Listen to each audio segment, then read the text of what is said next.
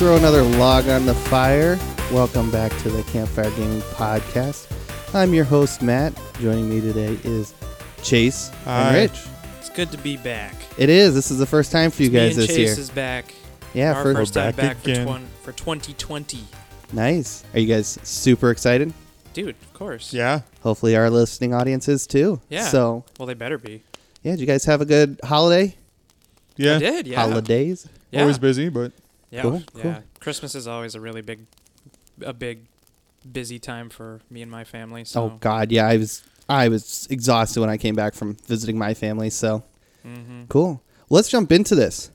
Cool. Let's get started with the easy First- question, the one I like uh, asking when I host here, the beginning segment. the beginning one. Uh, Hopefully, our listeners aren't getting bored at this one. But what is everybody playing today, or playing now? Yeah. Today. What have you been playing? What have you been playing since we last talked to you?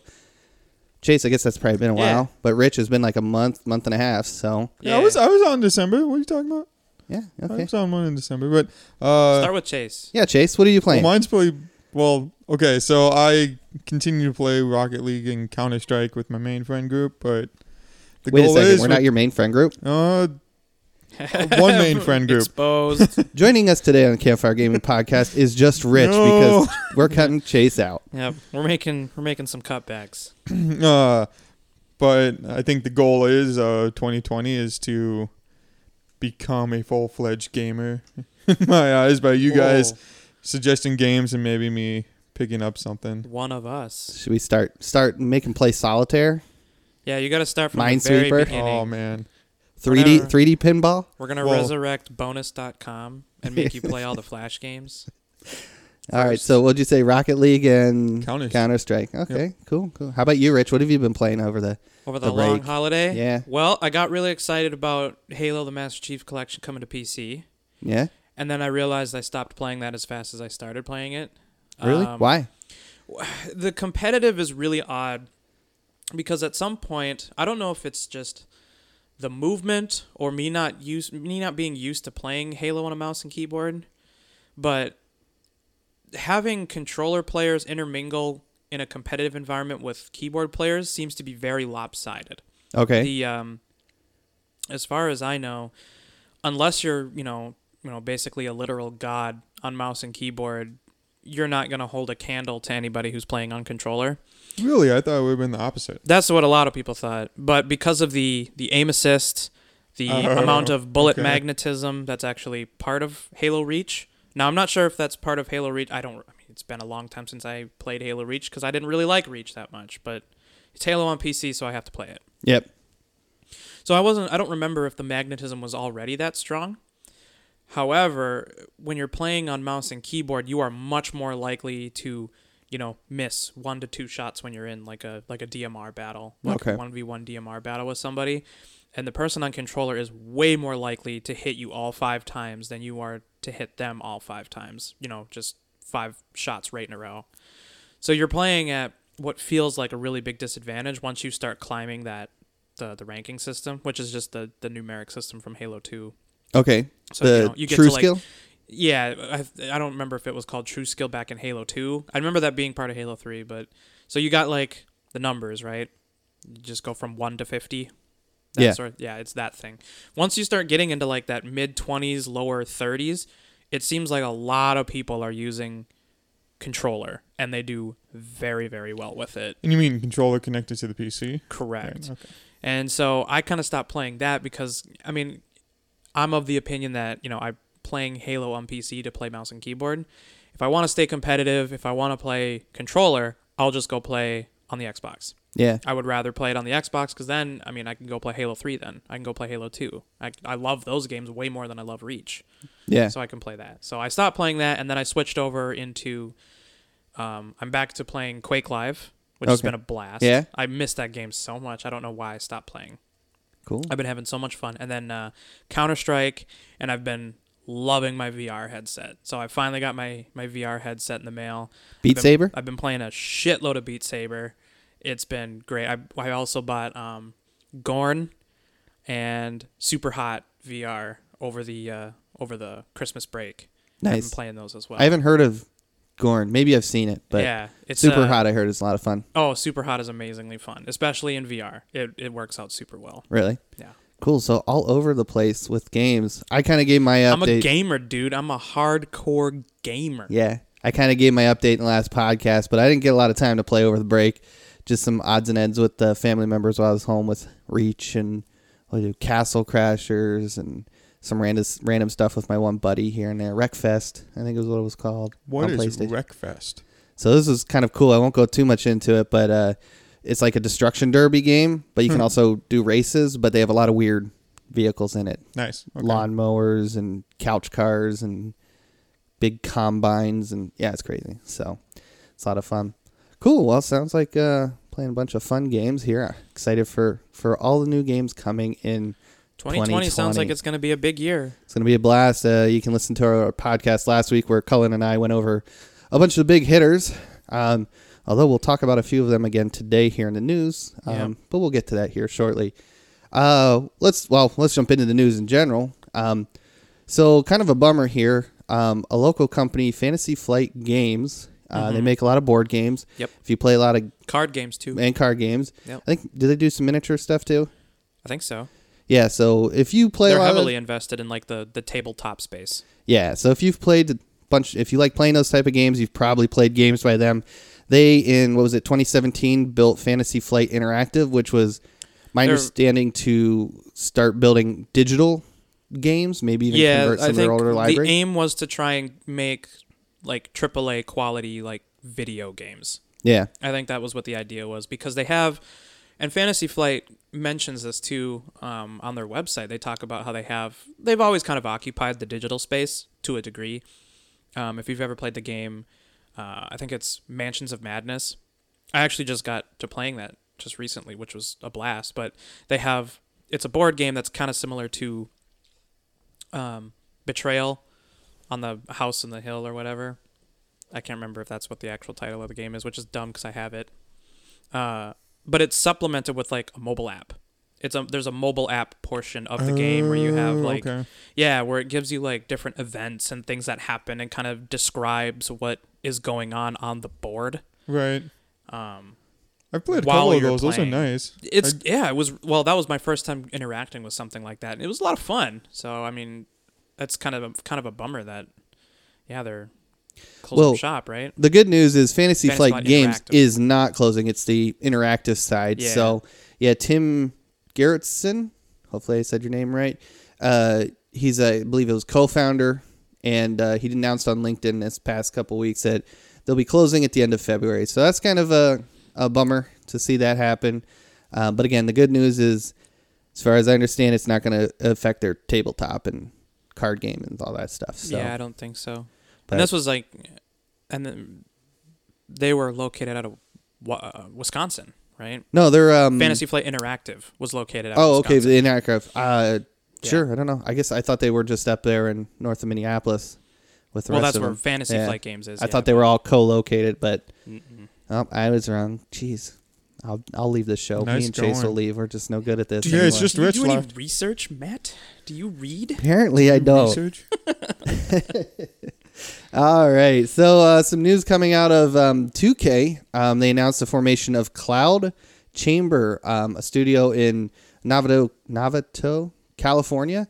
Um, what's significant about this is they're going to be the new studio to handle the f- the Bioshock franchise moving forward. Mm-hmm. Um, so I mean, there's been rumors for a couple years about like games in development. Um, there was heavy rumor that Certain Affinity down in I believe they're Austin, Texas. Um, there was rumor that they were building out a Bioshock game, but apparently 2K took it away in 2017 and built this in-house studio that's going to handle the franchise.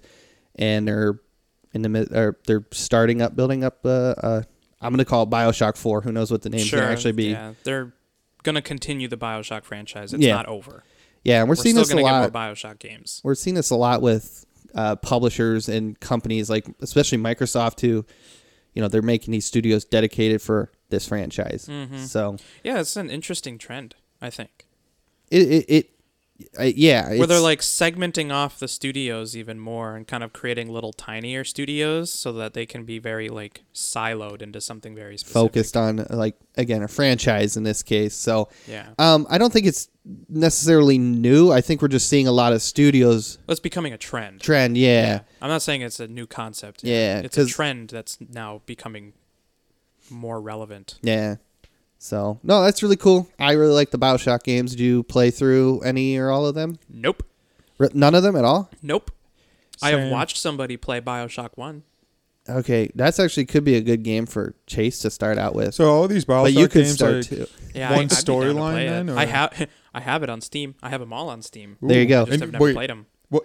So I, I played. Steam sale, dude. That's what I happens. suppose- I you just suppose, buy yeah. a crap ton of games and then you just don't play them. Yeah, exactly. It's a collection game. Steam itself is a collection game. Well, So, um, yeah. So I've played all three of them. I really loved the first one. It was it was a lot of fun. The second one was all right, but uh, it it focused around Rapture, which was what the first game was about. This underwater city. Mm-hmm. Um, so kind of that that uh, mystery and uh, y- y- everything was not spoiled, but you'd already been there, right? So it was now just the story, which was still pretty decent.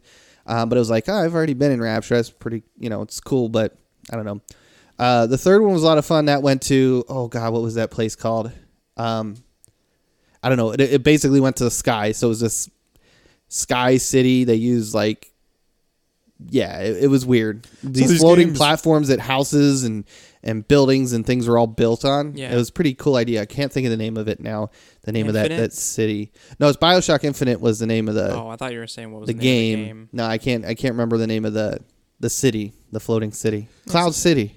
Sure. Not that. but these games like all are They're- in the same universe. They go off Yes, like they're different all the same- then, or Yeah. okay. So, um, yeah, it, it's it's all in the same universe, but again, it's some of the characters aren't. It's not like a continuation like you'd see one, you know, like Halo One, Two, and Three. You're following Right, Master right, Chief. right. It's not that type of continuation. Yeah. So, but that's cool. Uh, excited to see what comes out of that studio. Um, It'll be a BioShock game probably. oh, so- Dude, it's the coffee, man. I, Yeah. I don't know. Like the coffee's Yeah. bringing out the, the inner asshole. I, I, I need the I need some coffee, I guess too. um, in the vein of talking about opening studios, um, EA has uh, um, basically they haven't really opened. I guess they've converted um, EA Dice in uh, where would I say L.A. Mhm. Right. So basically, what they did was this L.A. studio used to help Stockholm, Stockholm. Dice Yeah. who makes Battlefield kind of make their game. So basically, they're converting that over into a new studio and giving Vince Zampella, who's co-founder of Respawn Entertainment, best known for Apex Legends, Titanfall, what they do, Jedi Fallen Jedi Fallen Order. Order, Yep. recently, um, and he's Call gonna, of Duty. Back in the day. yeah, that was back with I think Infinity like a Ward. I guess yeah, I guess he found co-founded uh, Infinity Ward too, and yeah, and Yep, they did Call of Duty. So uh, they're they're creating this new studio, and he'll be taking it over. Um, it's rumored that they're just going to rebrand it, which makes sense, you know, since they're not going to they're not going to be helping out with future battlefields. They're it's like their own studio, and they're going to make their own games, whatever that is now. So I think that's pretty cool. Vince Vince has proven he he knows how to make good games. So Well, I mean, I'm hoping that they uh, they leave respawn in good hands. yeah, I, I I mean, Vince is like you know he's the kind of guy that does really good stuff, and Yeah. he he motivates. It seems like he motivates everyone else to be really free to do what they want as far as development, and then because of that freedom, I mean, Titanfall two was an incredible game. You know, it was Titanfall two was great. It's probably cheap I mean, now if you've Titanfall never played it. was So fun. Titanfall one was fun, basically just I multiplayer. fun. and I loved it. So, yeah, um, th- I forget I didn't. I guess apparently I didn't write in the notes here. Uh, they did leave. I think it's the guy who led Jedi Fallen Order is in charge of the studio now. But Vince Zampella isn't like completely leaving Respawn. He's gonna, I think, be on like the board or kind of help oversee it. But he's Okay. going to be leading this new um, LA you should be studio. able to do some cool stuff with that. Yeah, I'm I'm excited. Uh, Again, he everything he's touched so far. From I think he was even it wasn't his studio or anything, but I think he worked on Medal of Honor way back in the day when that was popular, It's possible. like Allied Assault. I think yeah, because a bunch of the Medal of Honor guys went and made Call of Duty. that's yeah, that's that's they left and created Infinity Ward and Right, yeah. and then Call of Duty and yeah, so, So I, I think fun trivia if you didn't know that already. yeah. Now you can use it on Jeopardy. Yep. Or So- your trivia, your bar trivia night. There you go. You'll be an expert in the video game category that doesn't exist. I I've been to trivia nights and they never have like a video. don't have game. a video game category, which is bullshit. Yeah, with all the millennials going out there, and you know, it's like we're we've been gaming, and yeah, I don't know, but Gaming is a culture. yeah, good news, good news there for for Vince. So, uh, C- CES Computer Electronic Show, something like that. I don't know. Consumer, Consumer. electronics. Yeah, way show. off, way Yeah. off. Anyways, that happened a couple weeks ago. Yep. Um, and although this is unfortunately a concept device, which means who knows if it's ever going to happen, Dell showed off their Alienware UFO. Did you guys get to see this? Yeah. Yep. I'm excited. Looks like a Nintendo Switch. It basically looks like an yeah Nintendo Switch. It runs PC. but it looks so like Games. spec wise, I think it's they're trying to push it to be way more powerful than a Switch. yeah. I think the idea here is to have basically PC gaming like mobile in your hands, but not like mobile phone type mobile. Right. So No, yeah, you want good quality games, not gotcha games. yeah. Right, and then they put. So this is what I'm excited about. Is like the Switch took a really good concept, like how the device is made is spot on. And now, if someone can take that and transform it to other games besides Nintendo, I I'm excited for it.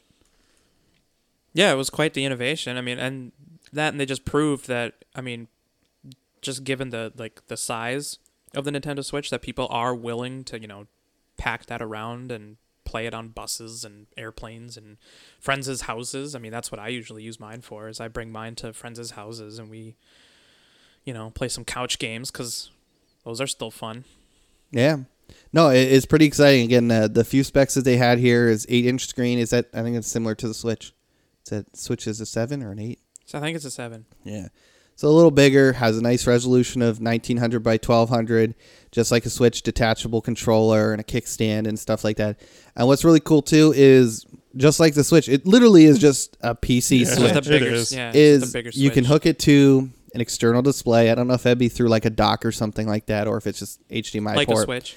Like a Switch, right? um, and use mouse and keyboard. So you know if it's That's powerful, cool. yeah, if it's powerful cool. enough, you could literally buy if You're buying almost a budget Yeah. PC. yeah. So if you if it's not if you don't want to be like on the cutting edge of graphics, always have everything on extreme, but you're okay with a good good PC that you can take with you. This potentially, if it ever actually gets manufactured for consumers, could be really cool Yeah. and a lot of fun. So I'd be interested. I guess Alienware.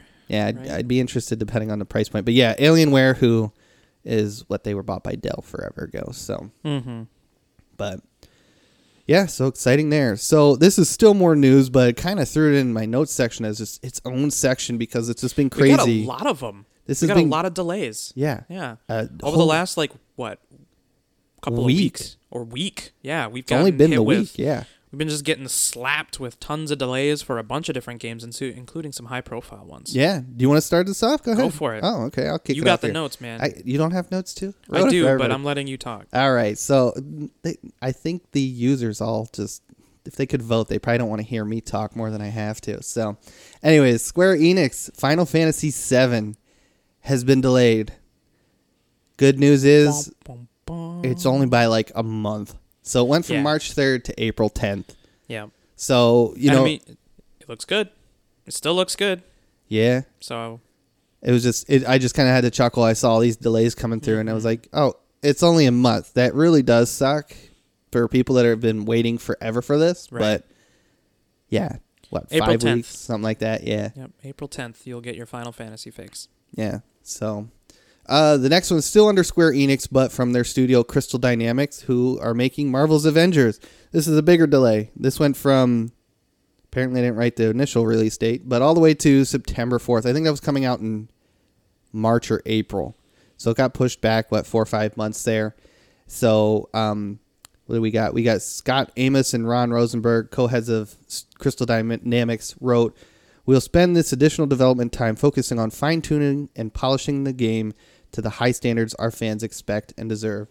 So I, I thought that was pretty cool, and I mean, I, I don't know a ton about Marvel's Avengers, but it sounds like it's it's going to be doing the whole uh, was it games as a or as a service, the open world, basically like a Destiny or a Borderlands. So Yeah.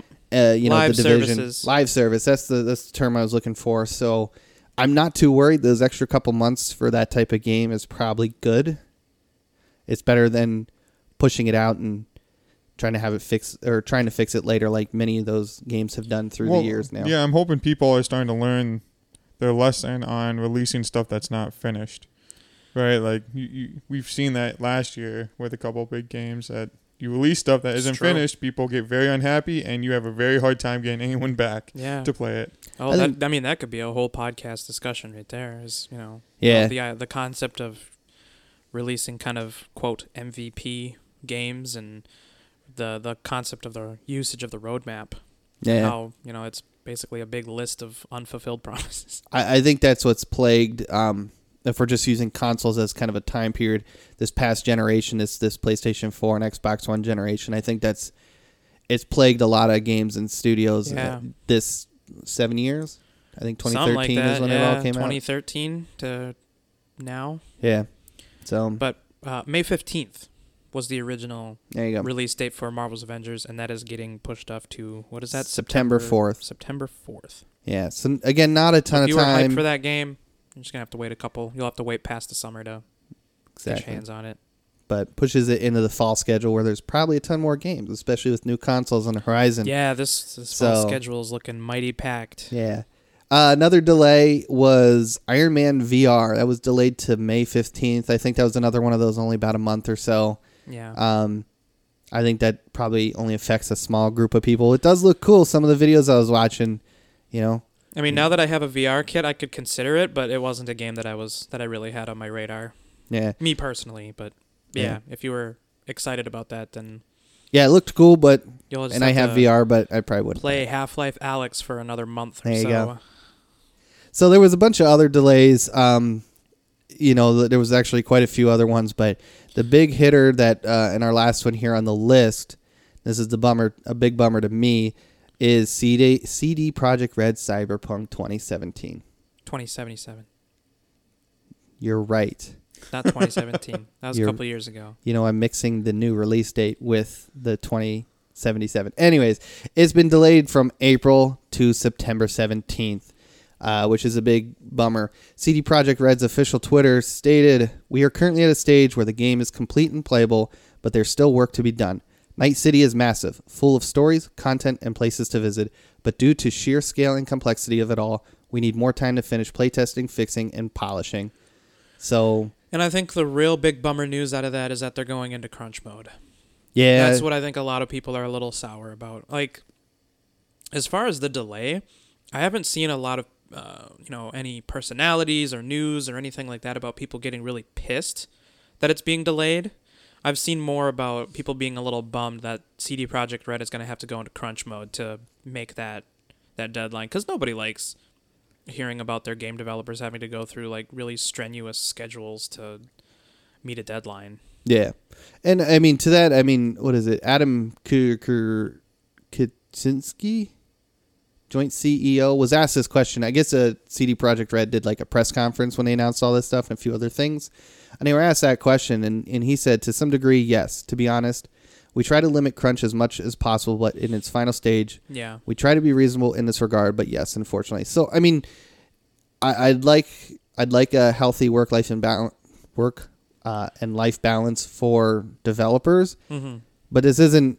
This also isn't a big surprise to me. This is gaming. It's gotten uh, luckily for games and studios and designers and all that involved. Yeah. It's it's kind of gone down over the years. It's Which not the a- crazy crunch right. that of the '90s and early 2000s.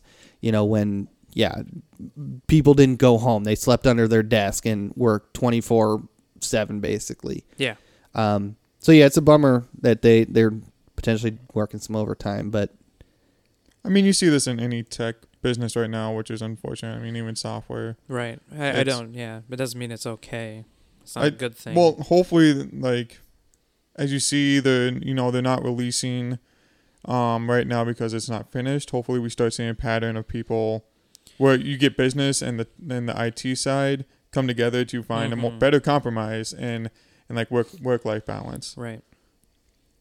Maybe this is the maybe this is the start. Maybe they're going to try and figure that out. But Well, and that's I mean, like I said, with last year being kind of the year of you know we're just getting hammered with just games that just weren't finished, didn't have the features that they promised. They had roadmaps that were just completely obliterated over time.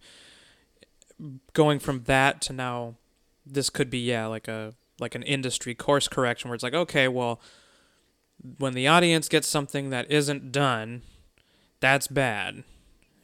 We need to make sure that it's actually finished and polished and all that. Granted, sucks that it has to be in the form of some form of crunch. At least for CD Projekt Red, we don't know about the like if the other studios are crunching the ones that have delays. But I don't know. well, I mean, to be I'm- fair on this one, they got quite a bit of uh, time, uh, quite a bit of extra time on this, didn't they? I mean, if they're pushing out all the way to September 17th and they thought they were going to release April. In April, that that's though they might have to crunch still by you know what their standards Right, are. and They, I'm- I'm, they, yeah. They've probably when they got told like, hey, business is still allowing you to make this they were game for another. time. Yeah, and I'm, that's what I'm glad. That is what I'm glad about is that they, you know, they recognize, hey, the game's not done yet, and people don't like unfinished games, and we don't want this to be a flop like Anthem or Fallout 76 or Yeah. another, you know, whatever other uh, Breakpoint or something like that. We don't want this to just completely go into the trash can because they're actually proud of their work at CD Projekt Red. And I mean, cool. what's nice is, do say it here? So, uh, so during in the official statement, or whatever, you know, the the thing is, is like the game is done and playable. And what's nice about this delay is since it sounds like it's mostly finished, this delay will allow for them to fine tune, polish, and just make it better experience. So Yeah. it's not necessarily, you know, like oh, there's this big problem. It almost sounds like we realize maybe there's this system or some things in the city or the performance of it. You know, they're they're just not there. We're gonna delay it what five months, six months.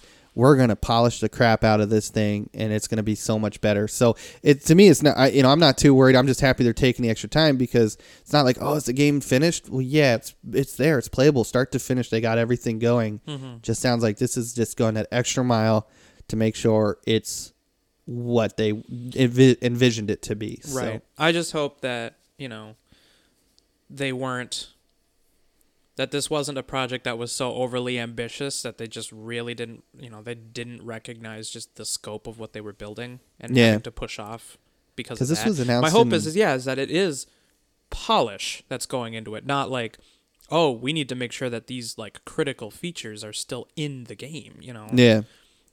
That's not polish. You know, I want polish. I don't want, you know, like them having to keep working uh, on big portions of the game that aren't done yet because it's just Cyberpunk is an ambitious project. It's a big project. Yeah. I had something I was going to say here. I'm trying to remember what it was. I went back to, I think, just setting dates and, and Mhm. ambition and trying to plan better. Um, you know, having been in the game industry and all of us being in software development now, um, I think some of it too is I, I want to kind of point out for the listeners is it's not always your your designers and your artists that are causing these delays Right. not uh, a lot of times it's your sales and marketing and production teams that are saying hey um, they try to f- you know figure out all this project should take we'll say three years we can we can launch q1 of 2020 and then as it gets a little closer like hey we can do april something and then the marketing team goes crazy because that's their job they Mhm. want to promote the, sh- the crap out of this game right Yep. um, but again, most times is it's is as you you know again our experience with software development is you get closer. There's there's a lot more work usually left, and I think that's sometimes where we get to the delays. Is not that the artists and designers and all them it's their fault. They're not the ones that set these dates.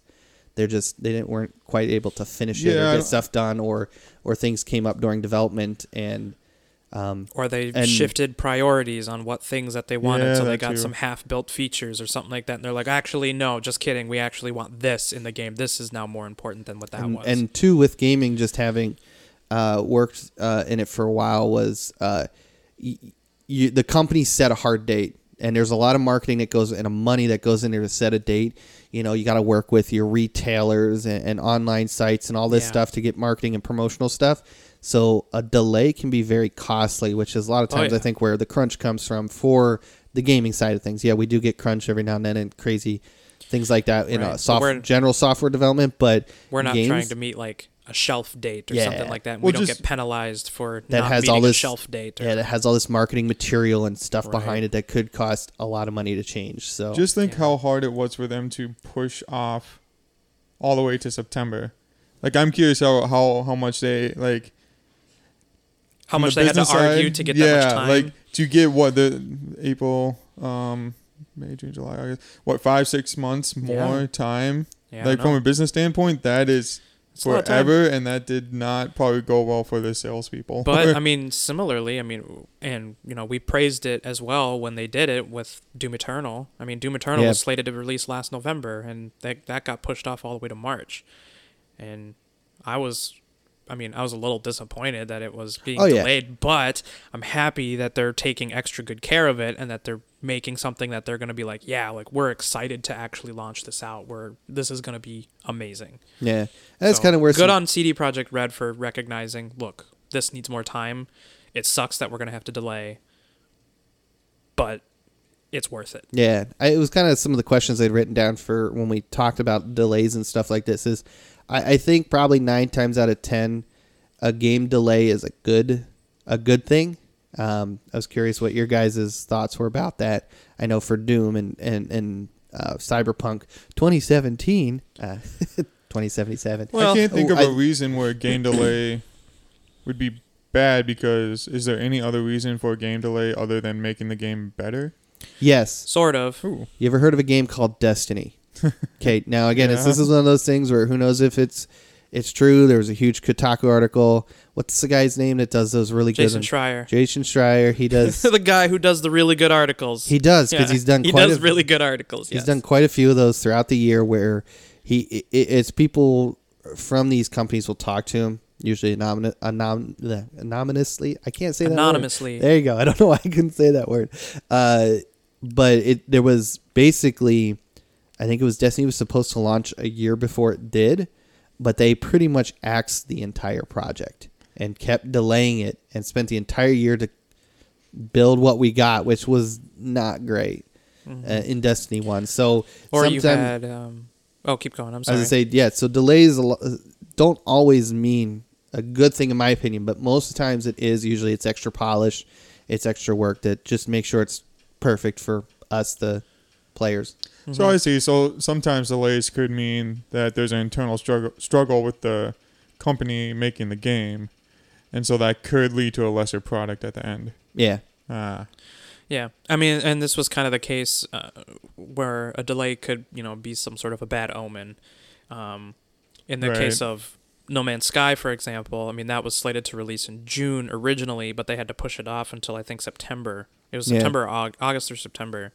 They they pushed it off a couple of months because the game just didn't have anywhere close to what they had originally promised. Um, I mean, granted, that ended up being a success story in the end, but yeah, I mean, took them not like necessarily three, four years to basically make. I mean, the game's game. great now. It, the Yeah. game is is pretty is really really good. Yeah. Um, but yeah, I mean that that's a completely different story. I mean that's that that's different. That's a whole different mindset of things that have to go on. but, I mean, yeah, delays aren't necessarily immediately a good thing.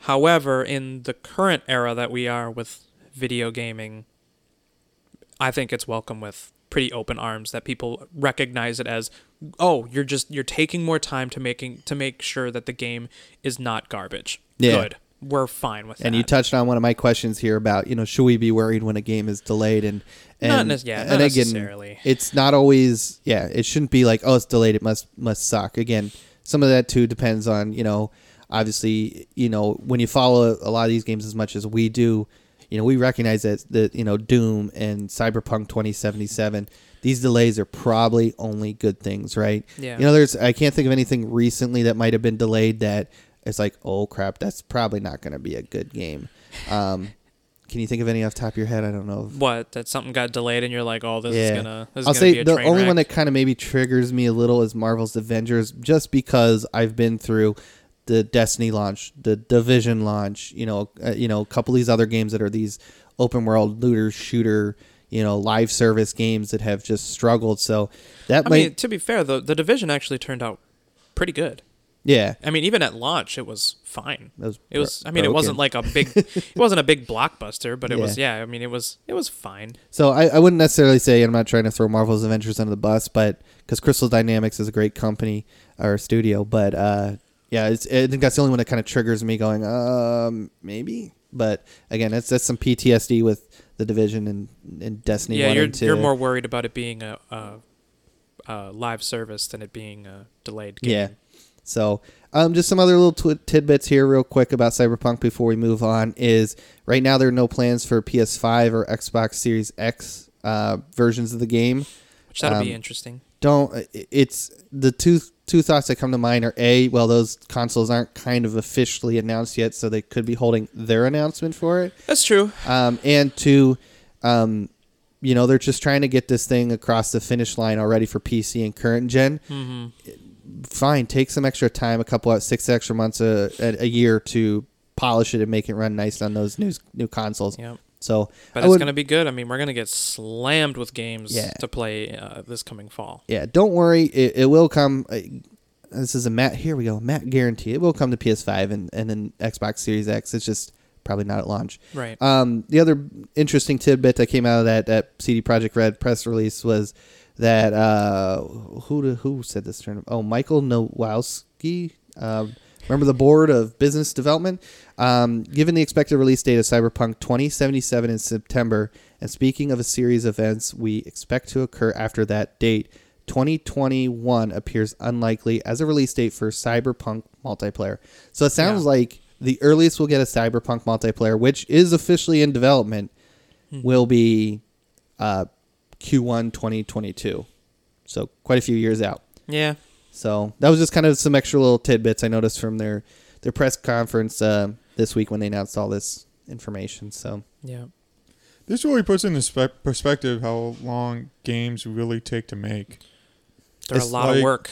and how much money and like resources really go into this. especially now with the trend of live service games, games as a service, open world, you're just cranking the you know the difficulty up expen- exponentially. So Which Um, makes sense why they're emphasizing like using words like we need to polish this game and finish it. Uh, it would make sense that they're trying to get the best product out as possible because they probably put a lot of resources into it already, Yeah. and they need need it to be good so people can play it. They did the same thing with Anthem. yeah, That had a much much different outcome. Anthem's great. What are you talking about? Oh yeah, it's wonderful. All right, moving on to Game um, in 2019. I know, right? Best game. Uh, it it didn't make the list of worst games when Cullen and I were going over our little best and worst of 2019. How? Yeah, well, I don't know. It was our mentions. We're like, how is this not on? here? Oh man. Um, but moving on here to the Sony PlayStation 5. Sony officially revealed at CES, Consumer Electronics Show. Consumer electronics. Got show. it right this time. I don't. Yeah. I've known about Not this show. computer for, electronics show. I've followed this show for forever, and I yeah. Anyways, so Sony officially revealed at CES at their just their like Sony keynote like Yeah. press conference type thing, the logo for the PS5. Yep. Did you guys get to see this? Yep. Okay. I love it and I hate it. It- it- You know, I understand why it became a meme meme pretty quickly. So, Yeah. you as a listener, if you know the PlayStation 3 or the PlayStation 4 logo where it's just PS And the number. and the number 4 or Yeah. 3 or whatever, literally It's it- the S yep, backwards. it's just a 5. it's just PS 5. It looks the exact same, Hey. so If it ain't broke, don't yeah, fix it. it, it's a it's a quality formula, and it's a hell of a lot less confusing than the Xbox Series 420 Blaze It XX One X Double Down KFC X. that's I mean, like branding and like symbolism plays a big role in all these That's things. that's right? one thing. Yeah, I, I do appreciate about Sony and the PlayStation is they've kept this consistent branding. As much as I like Mhm. the Xbox and I, I like some of their goofy names and making fun of it most of the times because 360 and one Yeah. Xbox One they're just kind of dumb. But um, yeah, the, I mean it, it is just also kind of funny that it's just it's I mean it's kind of what you expected. They just get rid of the four and put a five up there. I mean, just think we got how much logo. money they saved on not one. making a new logo. Yeah, They probably Yeah. saved a million dollars by not hiring someone to make a fancy logo that Xbox did Yeah. or Microsoft did. Yeah.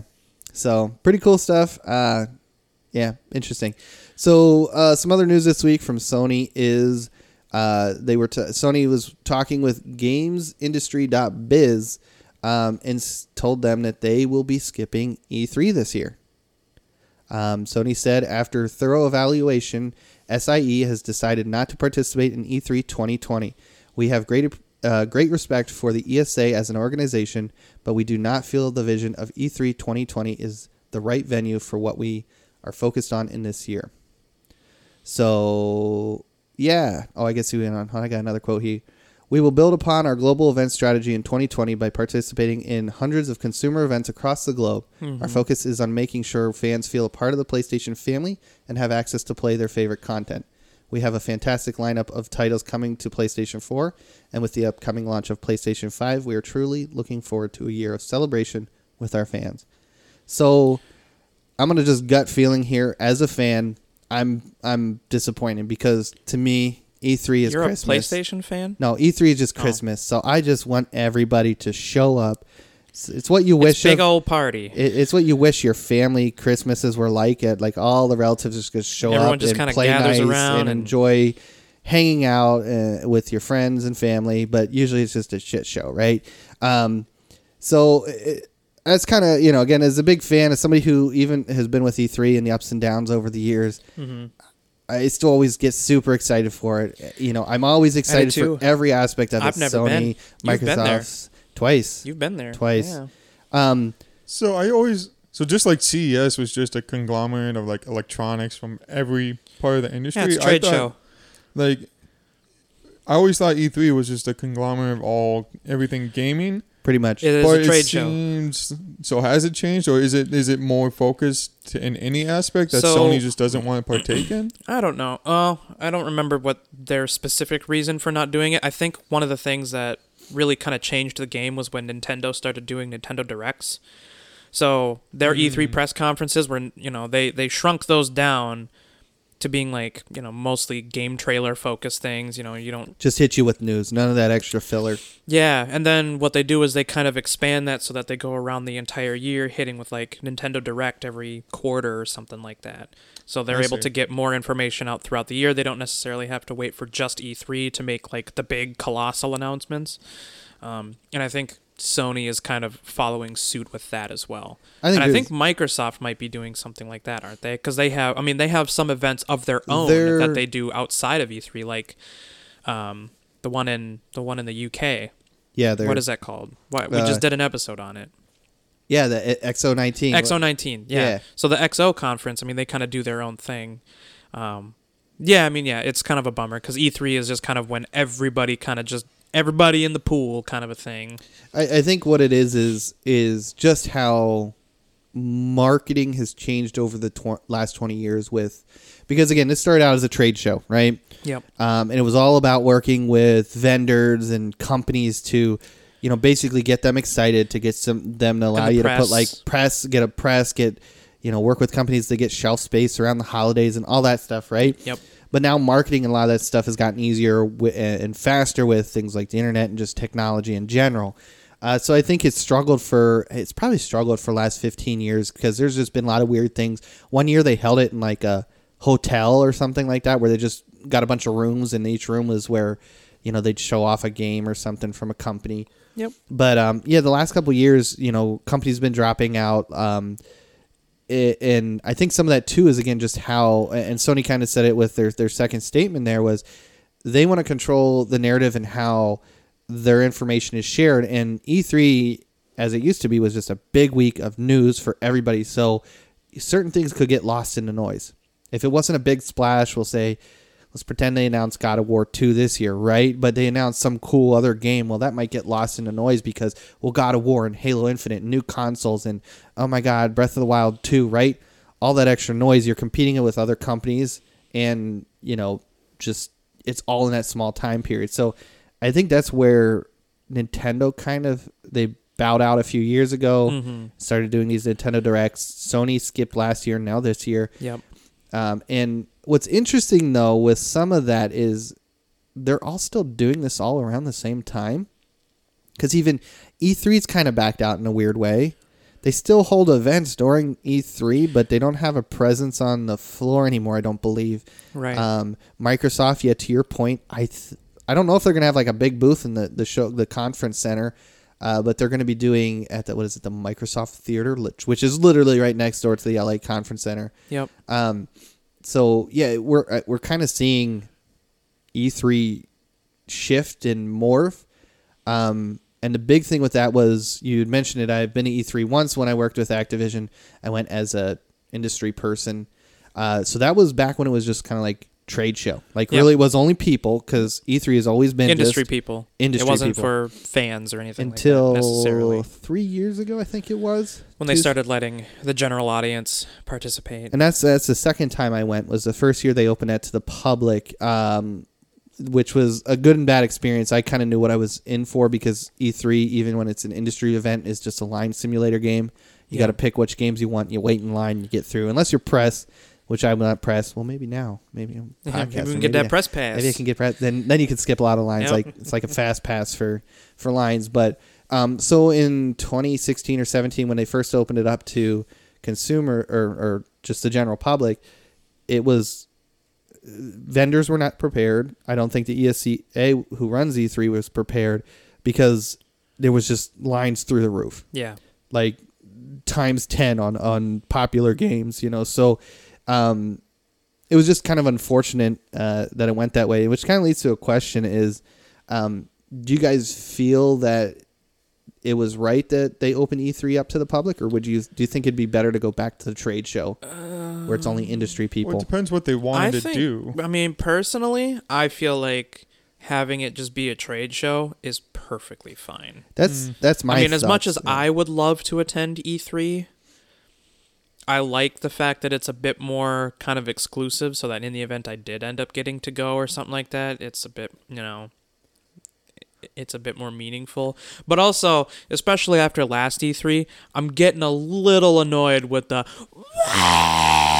during every single announcement. Like, I'm getting so sick yeah of that. the Bethesda girl I'm Oh calling you out whoever you are God, Go it's bl- not even just her. It was just every single Oh, you- conference was like that. Every single announcement. I mean, you- Every- you the did audience get- was being so disruptive and annoying. Yeah, that's that's that's a big reason why I wish I wish it would go back to a trade show, or I wish as a, a community as gamers, like we can be excited, we can cheer, but some of that, like you, you again to your press conferences, to your point, somebody can make the slightest announcement and somebody's screaming, somebody's yelling, somebody's yelling out stuff. Now we got a great moment out of the Microsoft one when Keanu came out on stage and somebody just randomly yelled.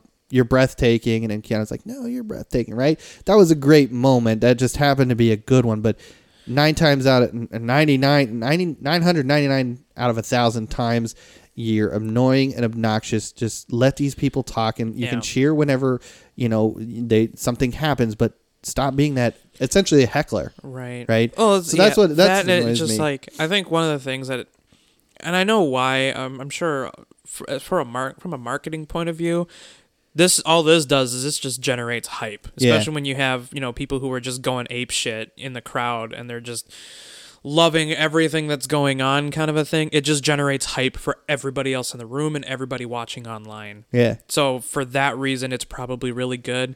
But at the same time, people who you know get way too into the hype, they just get invested at that point. It's just setting up for a future disaster, in my opinion. You know, you gotta you gotta pump the brakes a little bit on the hype train sometimes. yeah i i it, i personally think that e3 should go back to being a trade show and this isn't like oh we need to lock the gaming community out of it no we got enough game shows throughout the year you got your gamescoms you got the paxes You do. You got you got the PAXs. Comic Cons. You got Exo Game 19, Developers You Conference. got if you if you want more of the developer side, yeah, you have the GDCs and, Yeah. and things like that. So I mean, even they have their own little like indie trade show at GDC. Yes. you can go and play a bunch of cool indie games that are being developed. Like so we have Yeah. plenty.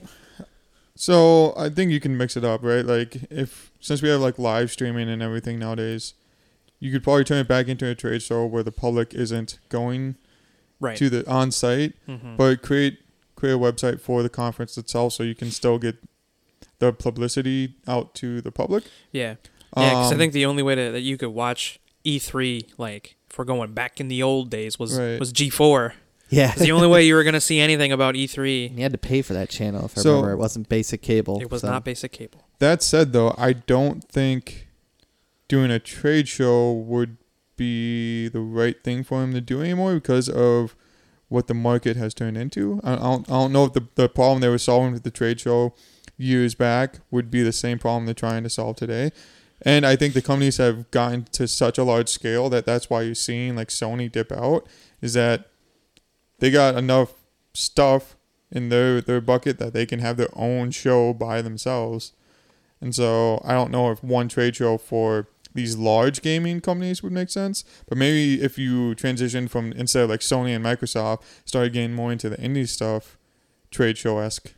Well, I mean, they Um, do. but it's just they don't have giant press conferences that they I can see. afford. Um, but they do. I mean, even when you watch E3, they'll have a bunch of indie games come out on stage that are being presented for whatever platform they're being released on. So, like, you know, you had No Man's Sky back in the Sony, day. I that was a Sony thing, and then he came out. You know, Sean Murray came out during the Sony press conference to talk about No Man's Sky or whatever. But beyond that, there's just a shitload of booths of just games that are being made at the time. Yeah. So I think yeah, turning it back into a trade show is kind of nice because then it lets a lot of the indus- industry people and especially the press get the chance to interact with a lot more of the stuff than just the press conferences. yeah, A lot of like a big thing that we only see now, even today, is the press conferences. And watching online, that's not going to solve the problem of being able to see everything that's on the show floor. Unfortunately, I have to rely on the media to kind of do that. Um, yeah. Right, I'm guessing the well, we know the public kind of gets in the way of the media doing that, right? So right. Unless apparently you have you know press passes, you can kind of skirt lines a little bit. But uh, They adjusted hours too for the general public too. I think there was a couple days where like you couldn't go into like noon because the first three four hours were for press only. yeah, So I mean they've they've been adjusting accordingly, but yeah. I think again I just think give with the press as much time as they need to be able to cover all this stuff because I'm sure there's a crap load of stuff at E3 that we're not seeing because everything is so crowded. yeah that my first year was there, and, and again I'm I'm a gamer, I'm nerdy, I'm all of that, but I wish as a community we also learned what um showering and deodorant and clean clothes was. I think that was the the thing I hated the Yeah, most. Yeah, man, go to a it land was- party, yeah. any land party. they all smell the same. They smell it like was- pizza and butts. Yeah, and it was it was yeah. So um no, I think I, I'd like I'd like E3 to go back to just a trade show, just because I think there's enough events throughout the year and around the world for community to you know your PAXs and stuff as we mentioned. Yeah. Um, that I think. It, it, I think this is a good show to just keep it to just press and just the industry. Let them. This is their time to mingle and stuff. They'll mingle with you, the fans. At hey, come out to yeah XO nineteen. Come out Yeah. to Sony's. eh, What's their Sony experience? I think is what they call their thing. You know, come you know PAX whatever. So Yeah, I think. Well, the flip side, I think, is uh, cost. well yeah, I think this the is a big, major trade or the the major players, you know, the the Sonys, the Microsofts, and all that, they pay to be at these conferences. Yeah. And if you're shrinking admission, and we're now able to get to a point where Sony can just be like, eh, I don't need E3 anymore. yeah They're not paying for spot. That's going to be really, really hard on E3 to keep to maintain the size that it has grown to.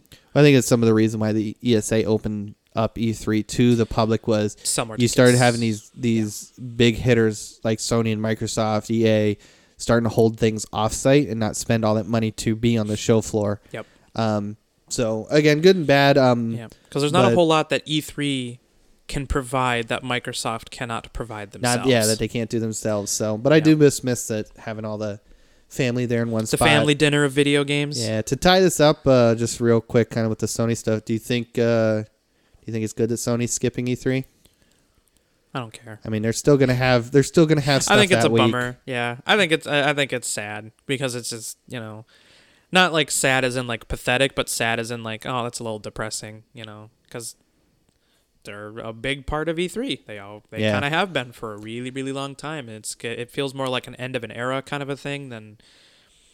and they'll anything still they'll still have as I said have events and they'll still announce and show stuff. I'm sure that that week they'll probably have one of their Sony directs or what I forget what they call their their things, but yeah. cool. Well, the last thing I have on my list to save for last because obviously I'm a fanboy here and I wrote the notes. Um, and I already mentioned the name previously, and this is kind of some old news, but in December during the Game Awards, Microsoft officially announced what we had hoped would be the next box, but they announced the Microsoft Xbox Series X, which will be the new console coming at the end of the year. Still no release date. The Xbox Humidifier X. It is kind of a weird looking machine, but I it love looks it. like a humidifier. I love it. It's kind of like a taller rectangular Mm-hmm. boxy thing. Yeah, it's weird. So I kind of like it. Go look it up, uh, listeners. It, it's kind of an interesting look. I hope the top uh, in their little video, it was green in the little like in the grill. If it's not like lit up green, I'll be pissed. If it's just green plastic or something in there, it better be a green light. I want a green light emitting want- from the top of my. LED? LED would be easy. Yeah, Yeah. come on. Everything's RGB now. I don't need a ton. Just need that top to Just a glow a little, little, bit green. a little bit of color. So some quick uh, uh, specs for it that uh, were kind of announced. Again, not uh, not everything is hundred percent you know in stone here, but um, the Xbox Series X is twice as powerful as the Xbox One X. Mm-hmm. Uh, it's it's because we love this term now, and nobody knows what it is. It's twelve ter- teraflops I instead of six. Yeah. So the, basically twice the power there. Um, it'll support 4K and 60 FPS. Um, and in the future, it's supposed to support 8K and 120 FPS. So again, kind of following along the, the rumors and the things we talked about last month in our, one of our episodes. Uh, they are using an NVMe SSD drive and GDDR6. Uh, again, I think we're going to see this same thing with Sony yeah. because they're all about I think this generation is all about speeding up essentially loading, right? You know, try to get eliminate as much a Speeding load. up loading, getting to that 4K, getting to that 60 FPS. Yeah. So again, the the the SSD and the GDDR RAM are just going to help.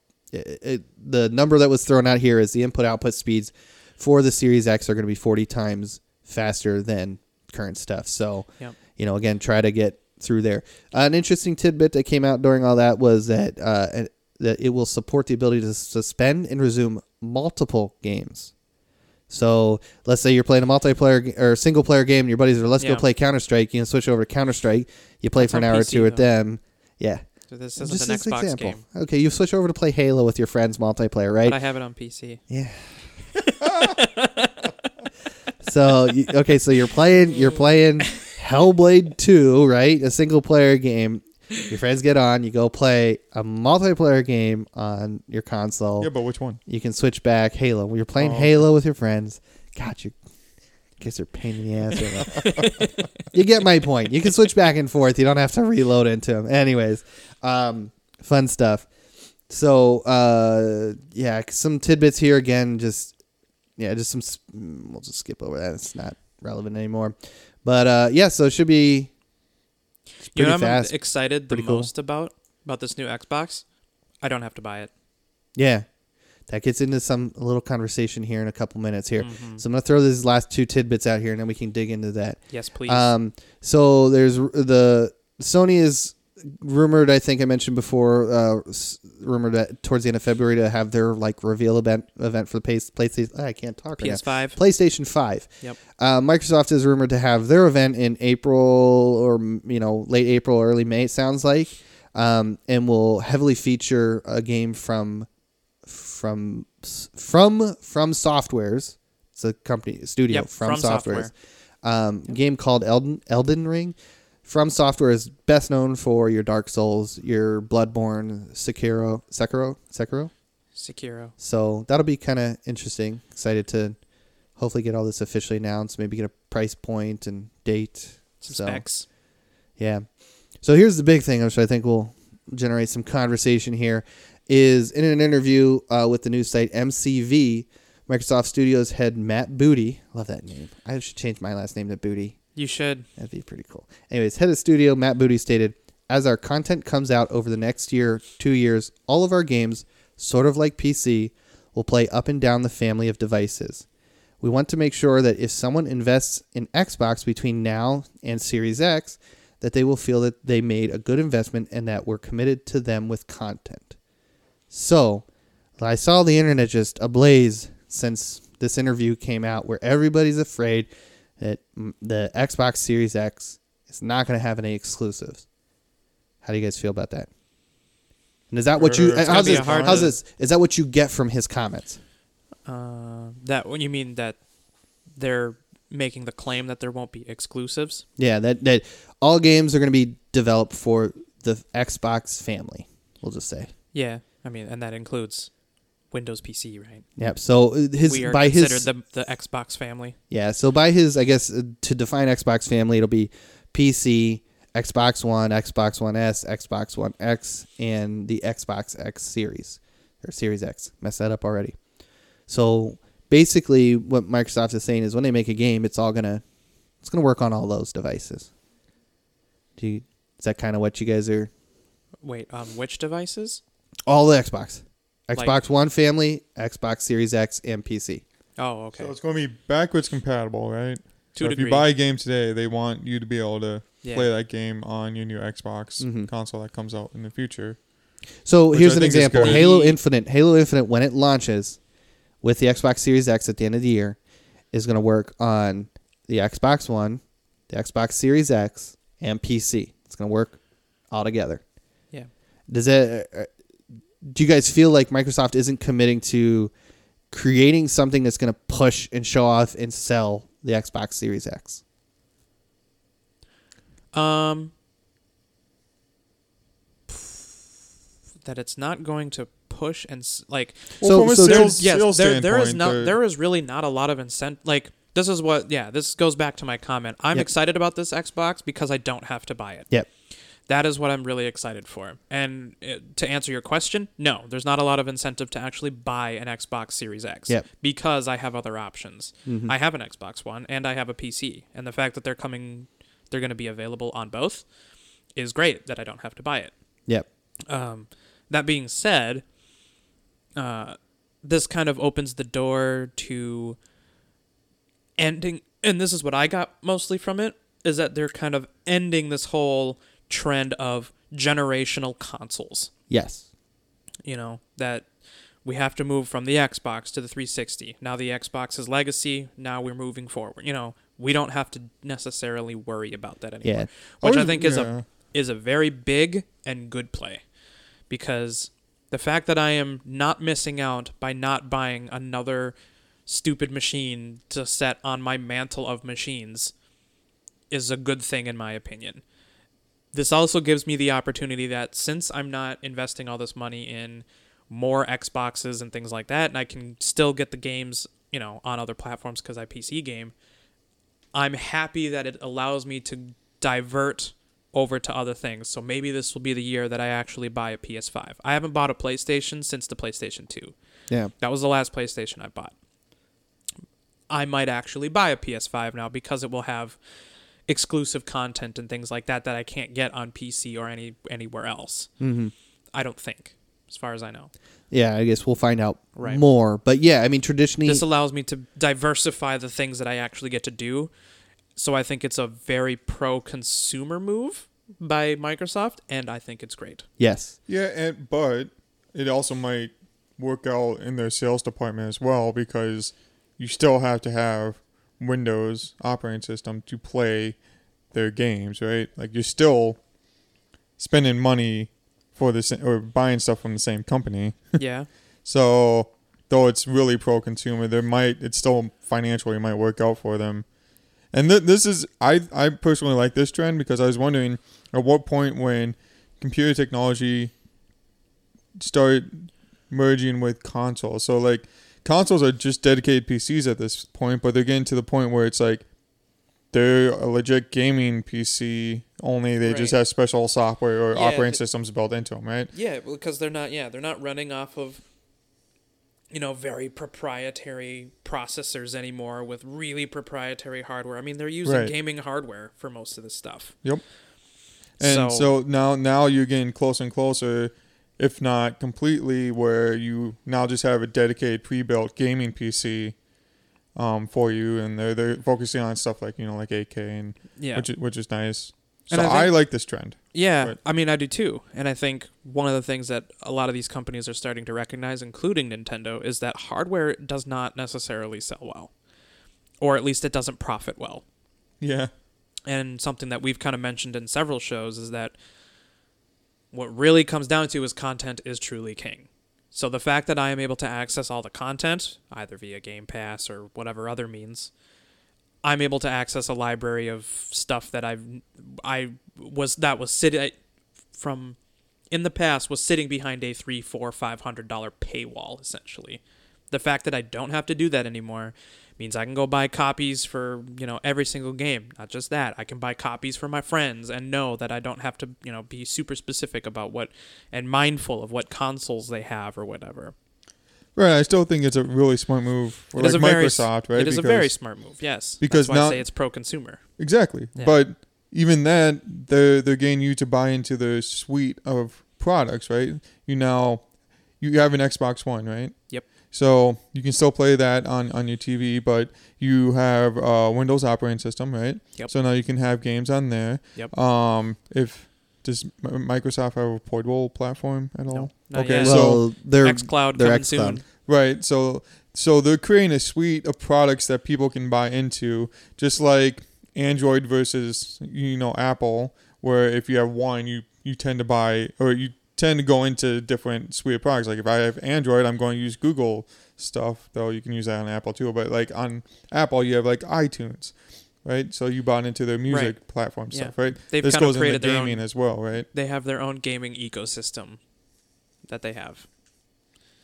So I, I love this because I purposely sat quiet here because I want to see if you guys kind of came to the same conclusions I have, and I pretty much agree with everything here. I think this is fantastic. Of course you do. my my no my, my my Xbox fanboy boner is just over here super excited with all this because this is I've seen this coming with Microsoft for quite a few years now. Uh, initially, I think a lot of the messaging got mixed with Phil Spencer five six years ago saying something about he how he kind of wanted to get rid of generational Yeah, this wanna get rid of generational leap generational right. Consoles. People thought, oh no, it's we're kind gonna, of a dumb practice. yeah. People Nobody really likes well, it. people originally thought it was a hardware thing that we were going to get basically an Xbox PC where we could swap parts in and out. Where again, it, it, over the years, I've noticed, and I, you know, I'm pretty sure I've mentioned to you, or probably even on this podcast, is you just see Microsoft as a company switching from hardware to and only playing certain games here, you know, Xbox or One or the PC or you know, in this case, the future One Xbox Series X. You're seeing them going, we want you to play our game. And you go, well, where can I play it? And they, wherever you want. What, you have a PC? Sure. You got an Xbox One? Sure. You got our cool new system? Sure. You can play it there. It's yours. You have, like you said, you, your own little ecosystem. Your game library goes with you wherever you are. Um, so I, I'm pretty excited about that. I, I do think Microsoft will still say, hey, the best place to play Halo Infinite is on an Xbox Series X, right? Yeah, you can play it on the Xbox One. Yeah, you can play it on PC. Uh, but the best place is going to be the Xbox Series X. So I, I'm excited about this, and I've seen this coming, and and I, I, I hopefully people don't feel like oh Microsoft is just forgetting about you know. There's no reason to buy this five hundred dollar now because there's no exclusives and there's no reason to. No, that's wrong. They're just There's play our reason to buy games. it Play our you games. Probably have something else that you can play it on too. they're going to make Yeah. more money from selling software as you guys mentioned hardware is you know you're going to lose a lot of money you know there so if you're just like hey just get as many people playing our game as possible again like you said pro consumer i think it's great um, And uh, um, uh, argument for selling new new consoles is there are still people out there that don't want to put in time to like building a gaming PC or Yeah. they just want something that plugs and plays, right? Um, they want that 4k 60 fps but right. Yeah. joe schmo who's still working on his 720p tv and X, original xbox one he doesn't have to feel bad like oh well i got to spend a couple thousand dollars on a new tv and an xbox to play halo infinite no dude just play it on what you got there Yeah. you know it, it might not look as good but it'll play. And Right. I'll say that's the kind of the second question here is, um, or, or point here is a lot of people are, are worried that, oh no, the games just aren't going to be, a, you know, Halo Infinite's a good example. Everybody's worried like, oh well, if they're developing it for everything, that means they're going to have to cut back on features or cut back on visuals or something. I want to make it clear, and it's and I can't be say, give a number to this like nine out of ten, but pretty much the majority of the time a developer creates for multiple systems like this is they start at the top.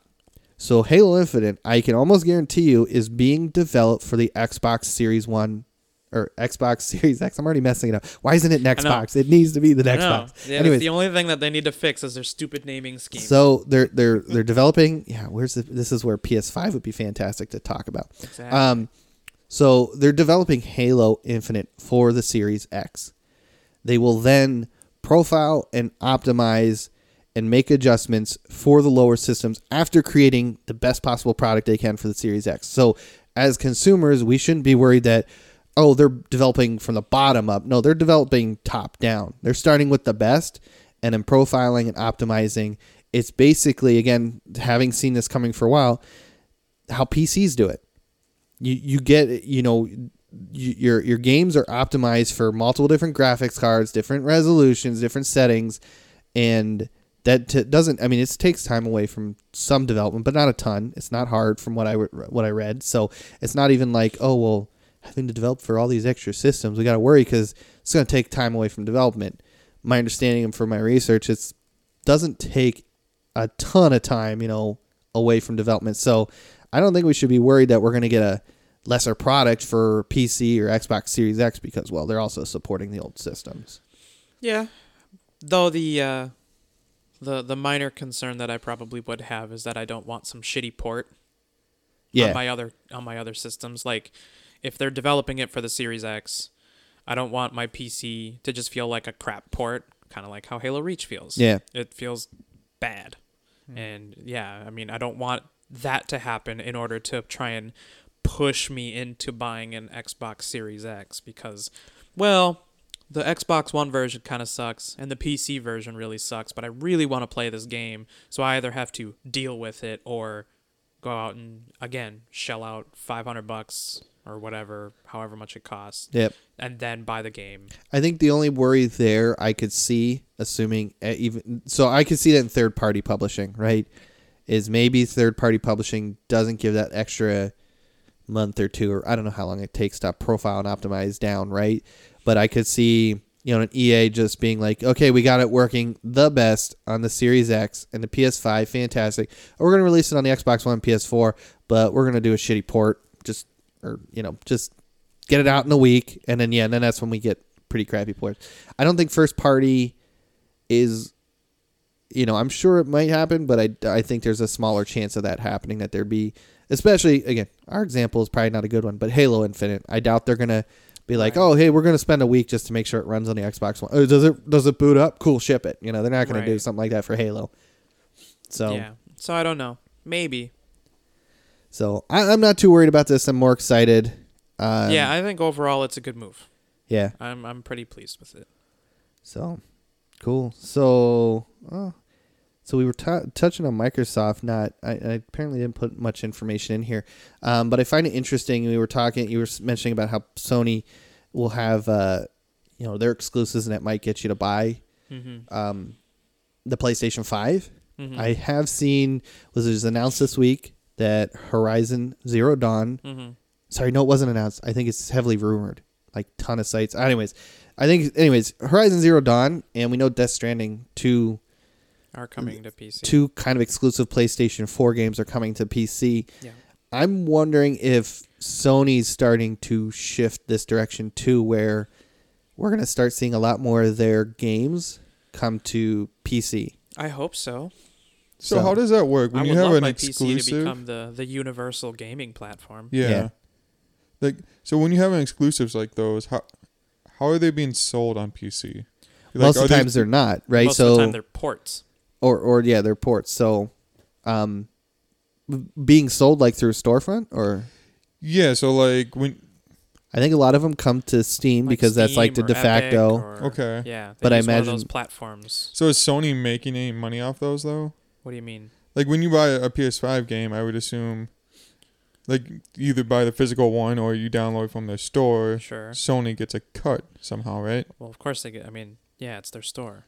But when you port it over to PC, Yeah. when it's like sold on Steam, Yeah. isn't they it being thirty percent cut. oh from like the, the From the publisher or, or And if Yep. if hmm. if Sony would move this direction of make or putting a lot more of their games on PC, Mm-hmm. I I, I bet you they're making their own PC client if they're going to go Probably full steam into this oh, because No, that's mean, what I you do have- I wouldn't right? be surprised if Sony ended because they up- want more of the money. Well, I wouldn't be surprised if Sony put out their own form of Game Pass. Yeah, You know, I feel like that Microsoft is going to set a standard with that. They- because it is so valuable that I don't have to go to Steam and they get a 30% take on whatever games exist. If I just pay 15 bucks a month and I can get whatever games I want, that's good for me. It's good for Microsoft. There's no middleman. I do want to feel like Sony would probably do the same. point out PlayStation technically is first to the game with this Game Pass type, you know, game subscription, right? We talked about this a couple months ago, though. Is that it's the quality of the service was just not good, right. from what I that's What understood. saying. they didn't have any big hitters, and uh, Game Pass is setting the standard. Yeah, it's I- the go forward plan for everyone else. yeah, I think I think Sony's going to try to play. Uh, catch up on a few of those and, and revamp their PlayStation Now service. And I again, I wouldn't be surprised if we start seeing more PlayStation games yeah, on PC. So I would hope so. Which again, I think this I'd is all just good that. for consumers. Just these companies, I think, are getting smart, saying, "We just want you to play our game right. Well, we don't care yeah, where, hardware kinda, within reason." Hardware kind of sucks when you're when you're trying to sell, you know, content. And with uh, and to point out too, the PlayStation Four and the Xbox One were both the first consoles to support x86 co- uh, architecture, which is kind of a basically a PC architecture, which is why I think a lot of this is becoming possible. Yeah. In the past, you always had these proprietary, unique CPUs and GPUs. Well, that's what that's what I was saying earlier is that you don't have proprietary hardware anymore, so it becomes easier to develop when you're developing for basically the same architecture across the board. It's just again like optimizing and profiling a PC game for multiple graphics cards and, and resolutions is input methods and yeah. things like that. It's Yeah. basically just being better streamlined and more That, efficient and, then- faster. Yep. You you now have like PlayStation and Xboxes turning your TV into a smart TV kind of thing. Like there's other services besides gaming on these devices that I might well I would think would be the push to buy them. Like you can have the talking about for Netflix Xbox? apps. Like like well either one, right? They have like Netflix apps on them, right? So yeah, you but most t- I mean, I don't think that'll that'll be a push to buy the console because Yeah. most TVs nowadays have that anyway.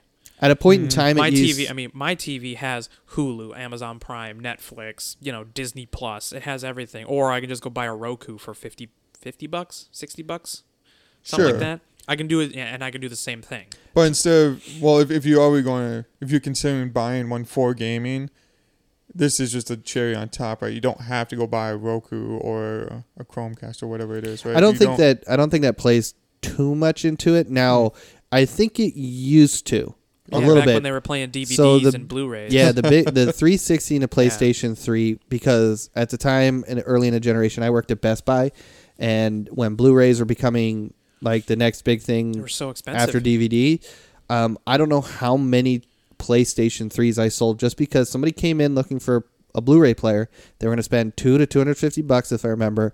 And I uh, my question to them would be like, Well, "Do you, like play video games?" Yeah, yeah, yeah. Get a Do you- PlayStation.